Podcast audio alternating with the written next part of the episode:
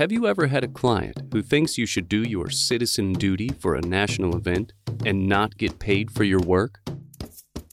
Hi, I'm your anonymous narrator from the Freelancer Confessions. This is a new series where our freelancers share anonymous stories about clients and projects that are sometimes funny, other times out of this world. This took place more than 10 years ago. I was a new graduate and just married. I stopped freelancing for a while and took a full time job because the idea of a stable pay and CPF was appealing, especially when you're applying for things like mortgage loans and credit cards. Given my media school training as well as freelance television production experience, I was doing media related work. Back then, digital media online was a new thing, and it had to be a thing because of an upcoming national event. There was a runway to build up interest, and the organization wished to put out a lot of messages that are relevant. The department I worked in was tasked to create content that is relevant with the intention to put it onto social media.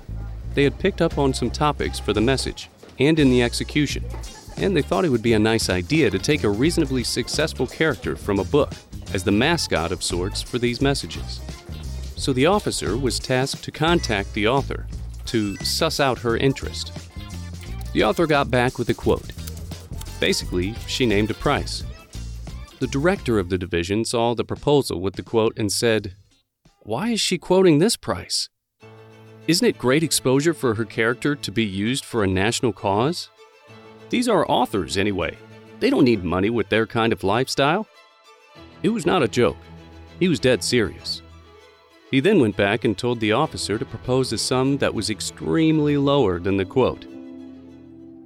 The blatant disregard for the creative professions from such a major organization has a direct impact on the entire sector.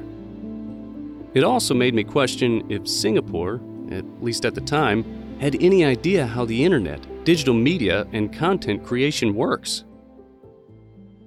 I am back freelancing, have been for more than 10 years. My only regret is that my CPF is still $0, but at least I won't feel as insulted as if I continue doing that kind of job. This is a true story from one of our freelancers, and details have been changed slightly to protect the privacy of our contributor.